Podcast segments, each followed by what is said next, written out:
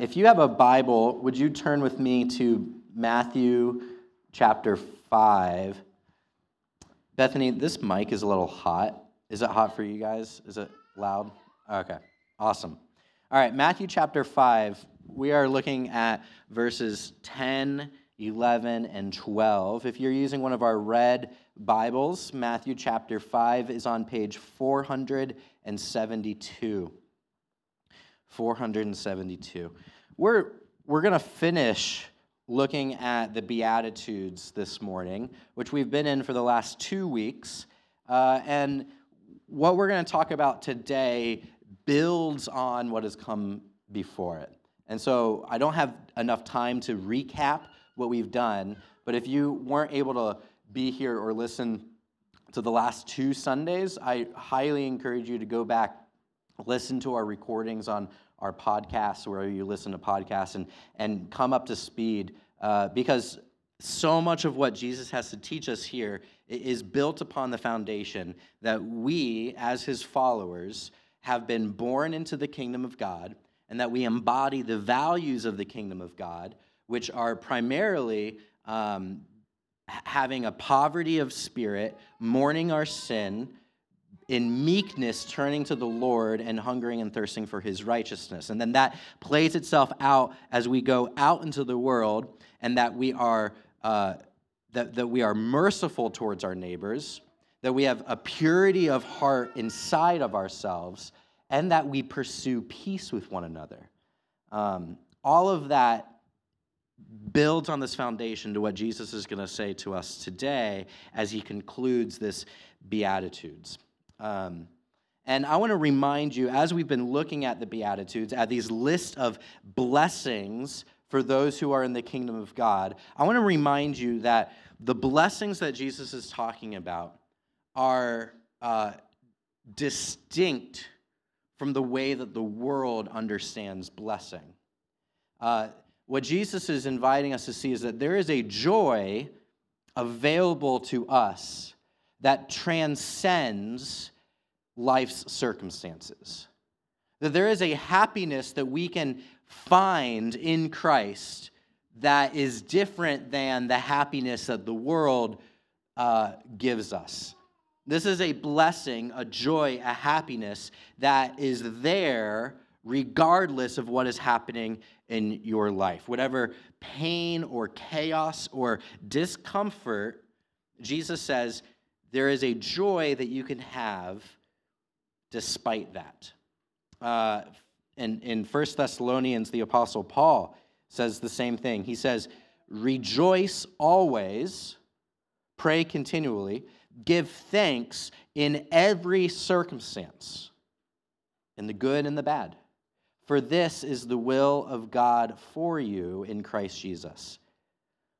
Jesus is saying here that there is a blessing available to us as his followers uh, that is distinctly different than the way that the world operates. And I think that this last beatitude is the most poignant on that. Because here Jesus says, Blessed are the persecuted. That there is blessing that we can find even in the midst of persecution. So we're going to look at these three verses Matthew 5, 10, 11, and 12. And as we look at them, if you want to take notes, this is where I'm going. These are my three points. We're going to see the promise of persecution, we're going to see the source of persecution, and finally, what is the blessing of persecution. We're going to see the promise of it, the source of it, and what the blessing is in persecution. Let's read and pray and, and get into it. Matthew 5, starting at verse 10. Blessed are those who are persecuted for righteousness' sake, for theirs is the kingdom of heaven.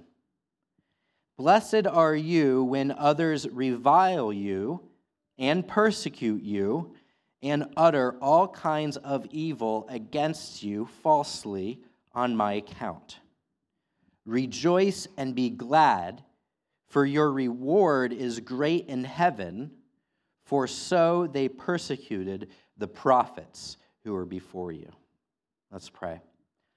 Heavenly Father, we thank you for your word, and we thank you even for the parts of your word that are confusing, that don't make sense immediately, and even those parts that go against the grain of the world. I pray now as we look at your word, Spirit, would you conform us to it so that even though we are persecuted, that we might be blessed through Jesus Christ. In his name we pray. Amen. First, let's look at the promise of persecution. This week, downstairs, right now, uh, our children are going through an activity sheet. And uh, I printed those out earlier this week and I looked at them. And the activity sheet has two pictures that are very similar. And their task is to look at the two pictures and find the 10 things that are different from one picture to the other. And as I was printing it out, I was looking at it and I thought, I'm going to prove myself smarter than a six year old. I'm going to figure it out. And uh, it took a while. I got nine of them, and then the tenth one was really tricky. It was almost uh, imperceptible, the difference between them. And all along, as I was looking at the two different, the two pictures, I was singing the song in my head. Uh, one of these things is not like the others. One of these things just doesn't belong. And as we look at this last beatitude in the context of the whole list that Jesus has given us, we might be thinking the same thing. One of these things is not like the other. One of these things just doesn't belong. Blessed are the poor in spirit Blessed are the meek, blessed are the merciful, blessed are the pure in heart, blessed are the peacemakers. Wonderful things, wonderful virtues that we are to embody and pursue and cultivate in our lives. And then we get to the end blessed are those who are persecuted. It doesn't seem to belong, it's not like the others. And yet, that's what Jesus says. Blessed are the persecuted. That is what Jesus is teaching us here. In a list of all of the various virtues and values that are to be embodied by followers of Jesus, he says, Blessed are those who are persecuted.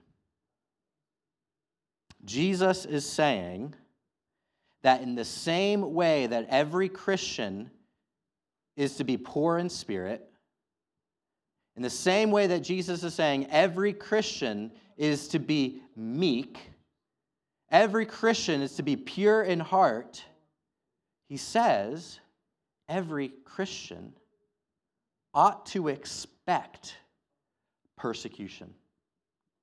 Every Christian ought to or will experience persecution.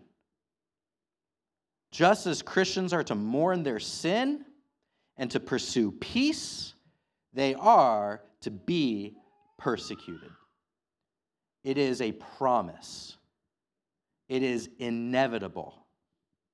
It will happen. Jesus isn't the only one in the New Testament that teaches this. Consider the Apostle Paul writing to his disciple Timothy, a church planter.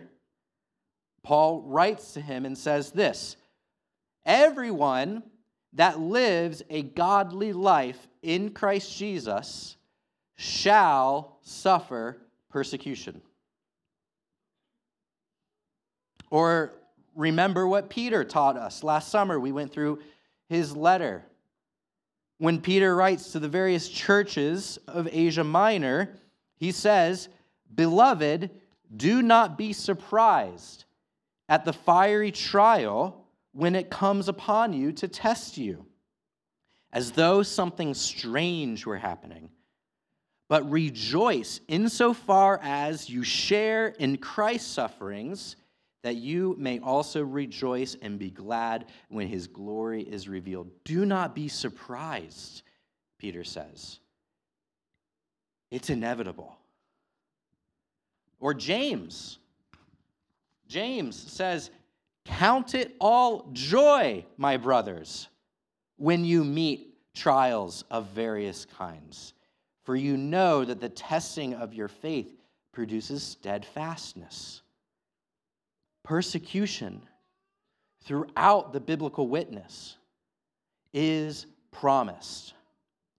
Christians should not be surprised when we suffer persecution. We should expect it. If we follow Jesus, we will be persecuted. Dietrich Bonhoeffer, who is a German Lutheran pastor and teacher during Nazi Germany and World War II, he remained steadfast to the gospel and to biblical teaching in the face of an ever increasing wicked government. And he he even set up and ran a, an underground seminary so that he could teach other pastors how to stand firm in the truth of the gospel. He was found out, he was arrested, he was threatened with torture, his family members were threatened, he was sent into a concentration camp. He eventually died by execution, literally days before the concentration camp that he was in was liberated by the Allied forces. This is a man who knew suffering and persecution for his faith. And he writes in his book, The Cost of Discipleship suffering is the badge of true discipleship. The disciple is not above his master. Following Christ means passio passiva, suffering because we have to suffer. Discipleship means allegiance to the suffering Christ, and it is therefore not at all surprising that Christians should be called upon to suffer. In fact, it is a joy and a token of his grace. Every Christian should expect persecution. It is inevitable, it is promised. If you follow Jesus, you will suffer persecution. Every author of the New Testament teaches us that, and church history testifies to it. What about you? What about your life? Why is it in the West, and especially in the American church, why do we not see more Christian persecution? Sure, in our history as a country, Christianity and the principles of Christianity have enjoyed to one degree or another a lot of acceptance and welcoming on the part of our government and our society as a whole, sure, I'll, I'll grant you that. But certainly things are changing. There have always been men and women, though, not only in government, but in our communities, who have rejected Christianity. Why then do we not see more persecution in the church and in our lives? One author put it simply like this There are two options in front of us to answer this question. Either the Bible is wrong, so either Jesus was wrong, and Paul was wrong, and Peter and James were wrong, and that it's not promised to us, or we as Christians in the West, in the American church, are not living the kind of faithful lives described here in these Beatitudes to the degree that Jesus is calling us to. I think that this is why Jesus concludes this list here. Because after naming all of these values which we are to embody as citizens of his kingdom, he concludes with this because Jesus wants us to look inward and ask ourselves Am I living the kind of life that Jesus is calling me to live? If I do, I will face persecution. If I'm not facing persecution, there's questions that need to be asked. Let's move on then and ask where does the persecution come from? Why then do followers of Jesus get persecuted? Let's look at the source. This verse, this collection of verses, is, is often misunderstood or misapplied to our lives in a way that I don't think Jesus intended it to mean. Jesus isn't saying, Blessed are those who have an uncomfortable life because you're a follower of Jesus. He's not saying, Blessed are those who face any kind of suffering at all. He's not saying, Blessed are those who face unexpected problems and difficulties rising up in your life. He says, Blessed are the persecuted. The persecuted. Blessed are those who are the recipients of hurtful and often harmful actions on the account of our faith. Think for a moment of the Apostle Paul. Before he was a follower of Jesus, he went by the name Saul. And he was a leader of a movement in the early church that sought after, hunted down, and captured Christians. He threatened them, arrested them, imprisoned them, and even executed them. And Paul says, I persecuted the church. Persecution means being hunted down. But Jesus doesn't stop at persecution. No, he, he also says, Blessed are you when others revile you, when others utter all kinds of evil against you falsely. That is to say, there will be times when Christians are misrepresented. There will be times when we are mocked and made fun of, when we are judged as archaic and backwards, when we are accused of doing evil things, things that we have never done. Jesus is saying that we will become an easy target for others to lodge complaints and accusations against. It didn't take long for that to come true. In 64 AD in Rome, the capital of the empire, Emperor Nero, he wanted to rebuild part of the city, and, and the Senate was restricting him. He couldn't get his own way. And so Emperor Nero set a fire into the city which burned down buildings and houses and no doubtly killed many people. And he accused that fire on the Christians.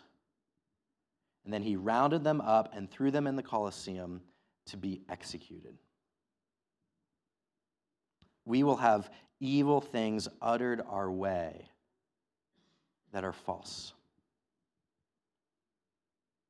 we will become easy targets to be blamed for things that we did not do.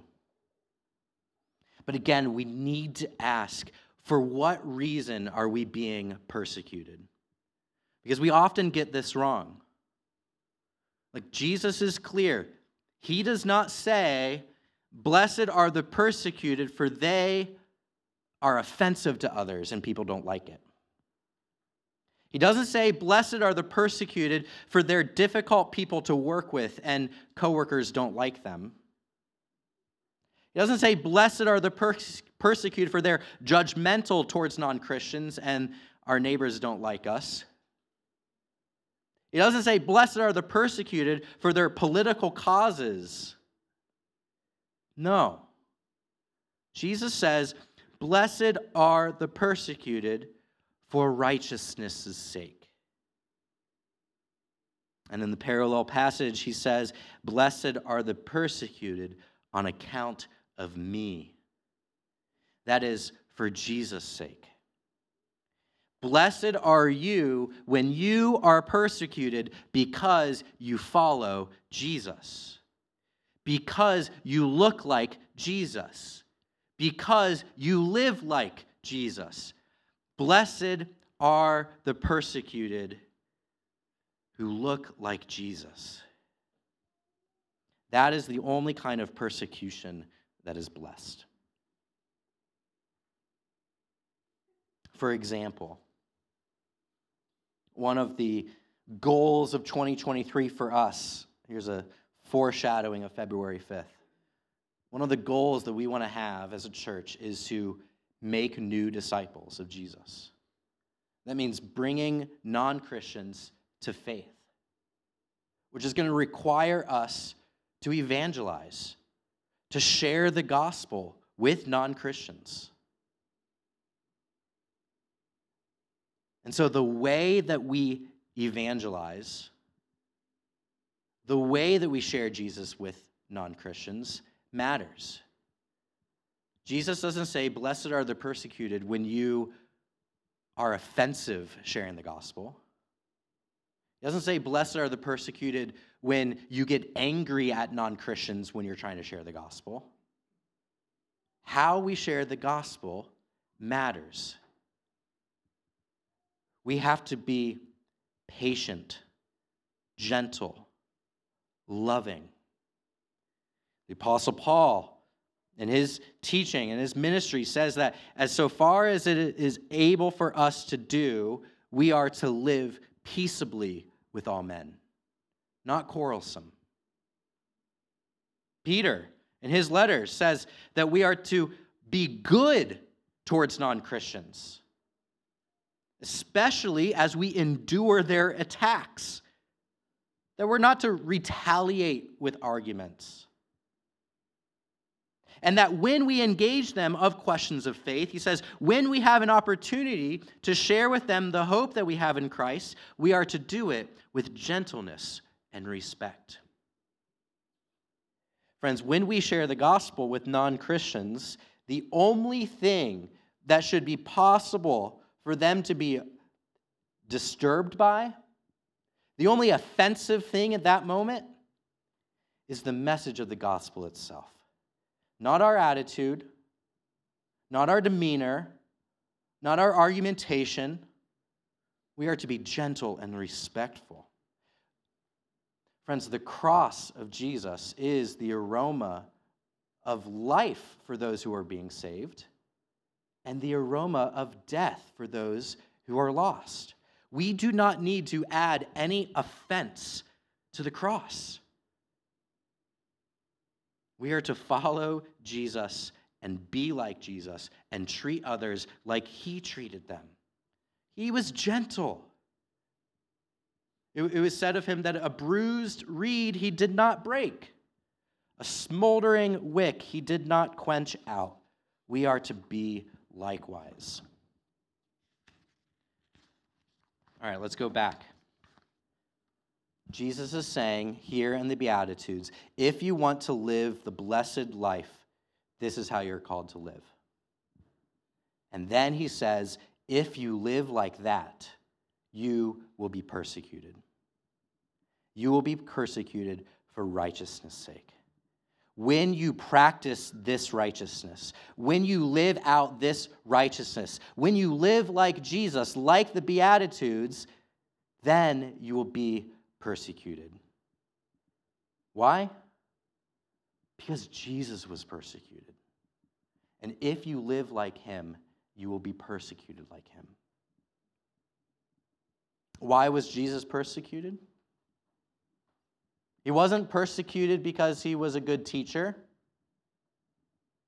He wasn't persecuted because he was too nice and loving, too inclusive, too gentle. No. He was persecuted because he lived his life different. He was righteous in a world of unrighteousness. And his righteous life exposed it. Look, before Jesus comes into our lives, we are quick to cover up and hide our sin. We think we can get away with it. We think that no one else knows about it, that it's, it's in the past, it's in my head, it's in my dark closet.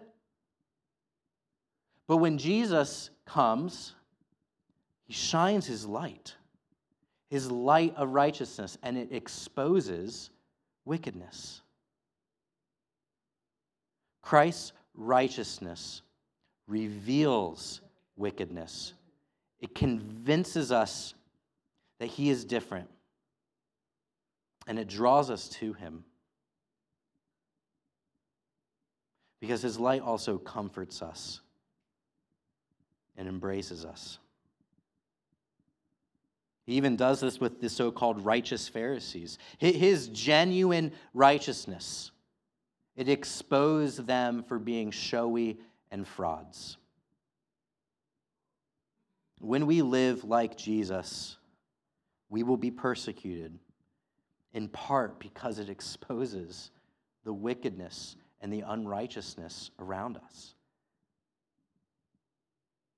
So, where do you see Christ's righteousness in your own life? In your own home, with your family, with your spouse and your children? Where are you looking like Christ? Where do you see Christ's likeness in the way that you conduct yourself at work? Or with your buddies on the weekend, out on the green, or hanging out at the bar? Where do you see Christ in your life? Is your life different because of Christ? That's the question. I think that much of Christianity today, especially in the American church again, has become so shallow that it is hardly seen at all. You, you might object and say, well, we're not that different because the West has grown tolerant of us. And I will respond, I think it's the other way around. I think that we have grown too tolerant of the world and its values. Remember, the Beatitudes are calling us to live distinctly different lives, to adopt kingdom values, to live as citizens of the kingdom. Because we've been born into the kingdom. We adopt these values. We look different. We think different. We act different than the world. And that exposes people. And so we're going to be persecuted. Persecution is the, the result of a clash between these two values.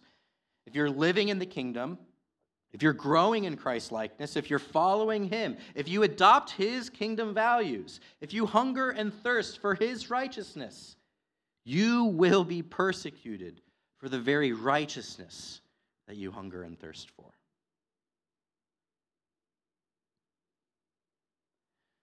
All right, now where is the blessing in all of this? Because I feel like it's been weighty. Jesus says if you live like this, if you want the blessed life, if you live this way, you're going to be persecuted. But he assures us, he says, and that is okay, because if you are persecuted, you are blessed. How can we rejoice and be glad when we are persecuted? I think this passage gives us four answers to that. First, persecution proves genuine faith. If we are persecuted for righteousness, and if we are persecuted for Jesus' sake, then our persecution proves that we have genuine faith. That's what Jesus says in verse 12 For so they persecuted the prophets who were before you. You are in good company with the men and women of old who followed the Lord. Your persecution proves your genuine faith. When the apostles in the early church were arrested and beaten and put on trial for their faith, they were finally released. And what do we read in Acts 5? They went out rejoicing, for they were counted worthy to suffer dishonor for the name of Jesus. Persecution proves genuine faith. Second, the second reason why we can rejoice and be glad is that persecution guarantees our future inheritance. Verse 12 again says, Your reward in heaven is great. We can lose many things in this life on account of persecution, on account of our faith in Jesus. Our, our reputation might get taken away, our career might get taken away, relationships might end, possibly even our life. But remember the words of Jesus who said, If anyone would come after me, let him deny himself, take up his cross, and follow me. Whoever would save his life would lose it, and whoever loses his life for my sake and the gospel's will save it. Nothing we lose in this life on account of righteousness' sake will be forgotten. And in the age to come, we will be abundantly blessed beyond our imaginations. You are blessed in persecution because it is a guarantee of your future inheritance. Third, we can rejoice in persecution because persecution is evidence that the Spirit of God is working in our life.